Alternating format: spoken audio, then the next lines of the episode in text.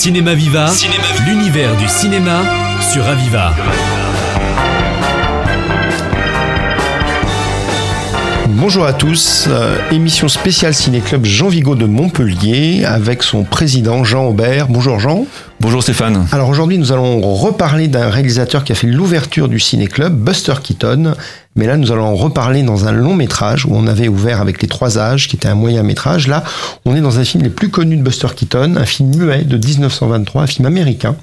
Alors nous rappeler quand même qui est Buster Keaton, qui est un peu l'icône de ce cycle sur la question de l'héroïsme au cinéma. Alors c'est un film de 1926. Alors peut-être qu'il y a une erreur sur notre fascicule, mais c'est 1926. Euh, c'est important cette date-là parce que 1926 c'est juste un tout petit peu avant euh, l'arrivée du cinéma parlant et c'est extrêmement important. Alors juste quelques mots de, Buster Keaton.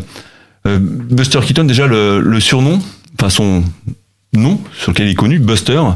En fait, euh, Buster ce serait une expression américaine. What a Buster, quelle chute.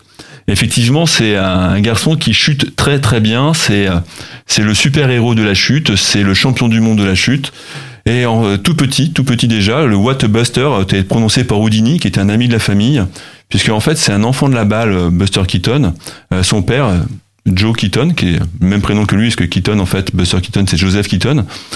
son père avait un numéro avec son épouse où il faisait euh, bah, du, du musical et parmi parmi les numéros, il, prenait le petit Buster et puis il le balançait euh, d'un bout à l'autre de la scène. Parfois même il tombait. Euh, parfois il l'envoyait dans la grosse caisse. Bah, bref, parmi parmi les, les, surnoms ou les noms, les adjectifs liés au spectacle, c'était venez voir l'enfant qui ne se fait jamais mal. en fait, l'enfant qui se fait jamais mal, sur une de ses chemises, sur l'une de ses vestes, il avait accroché une, une poignée de poignée de valise pour le tenir euh, carrément. Il avait 5 ans, il le tenait comme une valise et puis il se le balançait comme ça sur scène. À tel point que ce spectacle était euh, considéré comme euh, comme dangereux, malsain et était interdit dans certaines certaines villes. Et, bon, il a quand même beaucoup de succès. Et ce succès, en fait, en 1917, Buster est repéré par par un producteur, Joseph Schenck, et c'est producteur de Roscoe Arbuckle. Alors Roscoe Arbuckle, c'est un personnage très gros, très grand, euh, qui était sans doute en 1917 encore plus connu que Chaplin déjà. C'est-à-dire que c'était vraiment un personnage important et Schenck demande à Buster Keaton de venir avec lui pour faire une sorte de faire-valoir puisque autant Buster Keaton est vraiment athlétique mais euh, il en impose moins physiquement que Roscoe que Roscoe Arbuckle et donc il est le faire-valoir le plus petit par rapport au gros et, euh, et, donc c'est comme cela qu'il débute, de faire valoir. Il commence à créer lui-même des gags et puis petit à petit, en 1920, on va lui proposer ses propres films. Et donc Buster Keaton euh, va faire euh, bah, justement du burlesque, du burlesque, c'est-à-dire des courts métrages où le corps est beaucoup mis en danger. Et Keaton, c'est celui qui se met le plus souvent en danger. Et donc en passant ensuite, il va être parmi les premiers avec Chaplin à passer au long métrage. L'un de ses premiers longs métrages, on l'a passé effectivement cette année, c'est Les Trois âges. Et puis quelques années plus tard, donc en 1926, cette grosse, très grosse production euh, qui est Le Mécanicien Général. Très grosse production puisque euh, c'est en 1926 le film le plus cher du cinéma. Voilà, alors qui est euh, la générale de ce, de ce titre De quoi parle-t-on là? Alors ce qui est, ce qui est étonnant, c'est que dans ce film-là de Buster Keaton, c'est le seul film avec un vrai contexte historique. C'est-à-dire qu'en fait, c'est le seul film où il part d'une histoire vraie. En fait, c'est une histoire euh, où des nordistes volent une locomotive euh, sudiste pendant la guerre de sécession, euh, dans le but bah, de bloquer le ravitaillement des sudistes. Et puis, euh, bah, c'est voué à l'échec, mais peu importe. Quelques années plus tard, il y a un roman qui sort qui s'appelle The Great Locomotive pardon, The Great Locomotive Chase en 1893. Euh, et c'est à partir de ce roman euh, que Matthew Brady euh, va va va composer, écrire euh, sur euh, euh, sur ce, cette trame dramatique. On voit une, une locomotive et puis d'autres essaient de la récupérer. Et ce, cette cette ligne en fait est très curieuse puisque notre Buster Keaton va être amoureux de deux choses ou deux objets ou deux sujets à la fois, à savoir la générale qui est la locomotive, mais aussi Annabelle Lee, qui est donc la, la jeune femme qu'il souhaite épouser. Alors, vous dites dans la présentation du film qui est faite dans la brochure que pour vous, c'est un des plus beaux films de l'histoire du cinéma. Alors, pourquoi, du coup? Euh, Pourquoi? Parce qu'on est d'une mauvaise foi évidente. Euh, on va dire ça sur, sur de, un très grand nombre de films. Euh, on a toujours du mal à dire quels, quels sont nos plus grands films. Et effectivement, euh, on va dire que dans le cinéma burlesque, dans le cinéma muet, voilà, en 1926-1927, on arrive au sommet. On arrive vraiment au sommet du cinéma muet. Euh, je pense à un film de la même époque de Murnau qui s'appelle Sunrise, l'aurore. On est là pour le coup sur euh, quelque chose de dramatique. On est à la fin de ces années 20, avant l'arrivée du parlant. Euh, le cinéma muet est vraiment un sommet. Et donc le sommet de Buster Keaton, c'est sans doute celui-ci. Sans doute celui-ci parce que justement, il va mettre beaucoup, beaucoup de moyens là-dessus. Et puis, il va changer un peu de rôle. C'est-à-dire est-ce qu'on peut se poser la question de savoir si ce Johnny Gray qu'interprète Buster Keaton, est-ce que c'est encore Buster Keaton?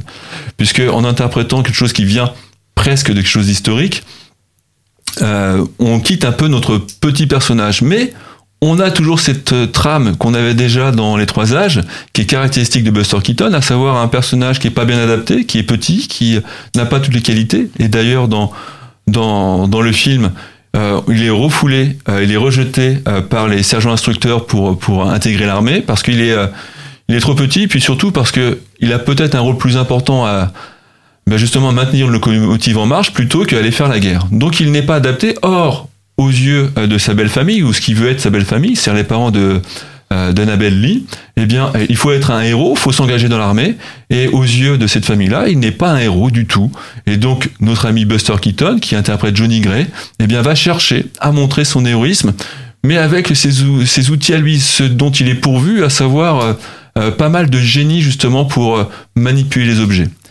Keaton, et le cinéma de Keaton est caractérisé justement par ça aussi, c'est beaucoup de gros plans, puisqu'on reconnaît son visage, hein, ce visage de l'homme qui ne sourit jamais, mais c'est aussi beaucoup de plans larges, parce que Keaton, c'est des déplacements, euh, des déplacements dans, l'espace, et donc ce déplacement dans l'espace va être extrêmement intéressant dans ce film-là, parce que c'est une très grosse production, donc des milliers de comédiens, puisqu'on va voir euh, bah, des reconstitutions euh, historiques de la guerre de sécession, avec des locomotives, avec un pont, un pont qui va s'effondrer. Donc c'est énorme en termes de production. Pour le pont, euh, pour la séquence du pont, il va juste euh, juste demander six caméras, alors qu'à l'époque et aujourd'hui, euh, la plupart du temps, on filme au cinéma avec une seule caméra. Donc là, pour être sûr de pas louper ça, c'est six caméras. Donc on est sur une super production, et malheureusement, cette super production ne sera pas rentable. Et il va falloir attendre des années pour qu'on redécouvre ce Buster Keaton et notamment le mécanicien général pour s'apercevoir à quel point ce film est important.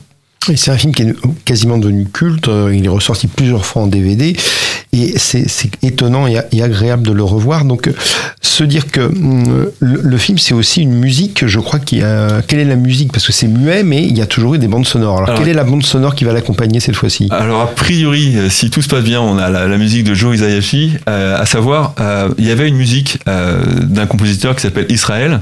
Et effectivement, au début, euh, ou en tout cas, il y a deux façons euh, d'avoir des musiques sur le cinéma muet. Soit c'est des musiques qui accompagnent l'action, et c'était le cas de la musique d'Israël. Soit c'est des musiques qui, au contraire, accompagnent euh, la narration, c'est-à-dire vont va raconter l'histoire. La musique de Zo Isayashi euh, raconte l'histoire. On a quelque chose, mais par contre ne mime pas ce qui se passe à l'écran. Alors que la musique d'Israël, eh bien, ponctuée, on va dire, d'un coup de cymbale, d'une chute, par exemple, alors que là, non. On est sur quelque chose qui nous compte l'histoire, c'est-à-dire que si on, écoute la musique, on nous raconte l'histoire. Si on regarde le film, on voit les actions de Keaton. Et donc on a euh, cette séparation euh, entre l'accompagnement qui ne fait que souligner l'action et puis un accompagnement qui nous raconte une histoire plus générale, c'est-à-dire une musique de film qui nous raconte un film. Un dernier point sur lequel je voulais insister sur, sur ce film, puisque notre personnage euh, de Buster Keaton est, est à l'écran, il est à l'écran et puis c'est très curieux parce qu'au départ, ce qui le met en action, c'est sa machine, c'est la locomotive. C'est la locomotive qui met en action Buster Keaton et donc c'est un objet qui met en action. Et puis c'est, euh, il a un sujet qui est euh, la jeune femme dont il est amoureux et ça ne marche pas. Eh bien, on va avoir une inversion objet-sujet puisque dans un premier temps notre euh, héroïne Annabelle, Lee, est presque comme un objet. Et petit à petit dans le film, elle va devenir sujet. Donc par rapport à un film qui a plus d'un siècle, se poser la question de quelle est ou comment et interpréter le personnage féminin, c'est assez étonnant de voir à quel point notre personnage féminin n'est qu'un objet, ce, ce, que Buster Keaton désire, à comment Annabelle Lee devient héroïne elle aussi. Oui, donc on peut effectivement voir que Buster Keaton a marqué l'histoire du cinéma et est précurseur notamment sur les cascades et puis sur le, le, le fait qu'on passe un bon moment et c'est un et puis on peut réfléchir à plein de sujets sur la question de la guerre, de l'amour, euh, voilà. Donc un, un, bon choix et je pense que on sera heureux de le revoir en salle au centre Rabelais à Montpellier. Merci Jean. Merci Stéphane.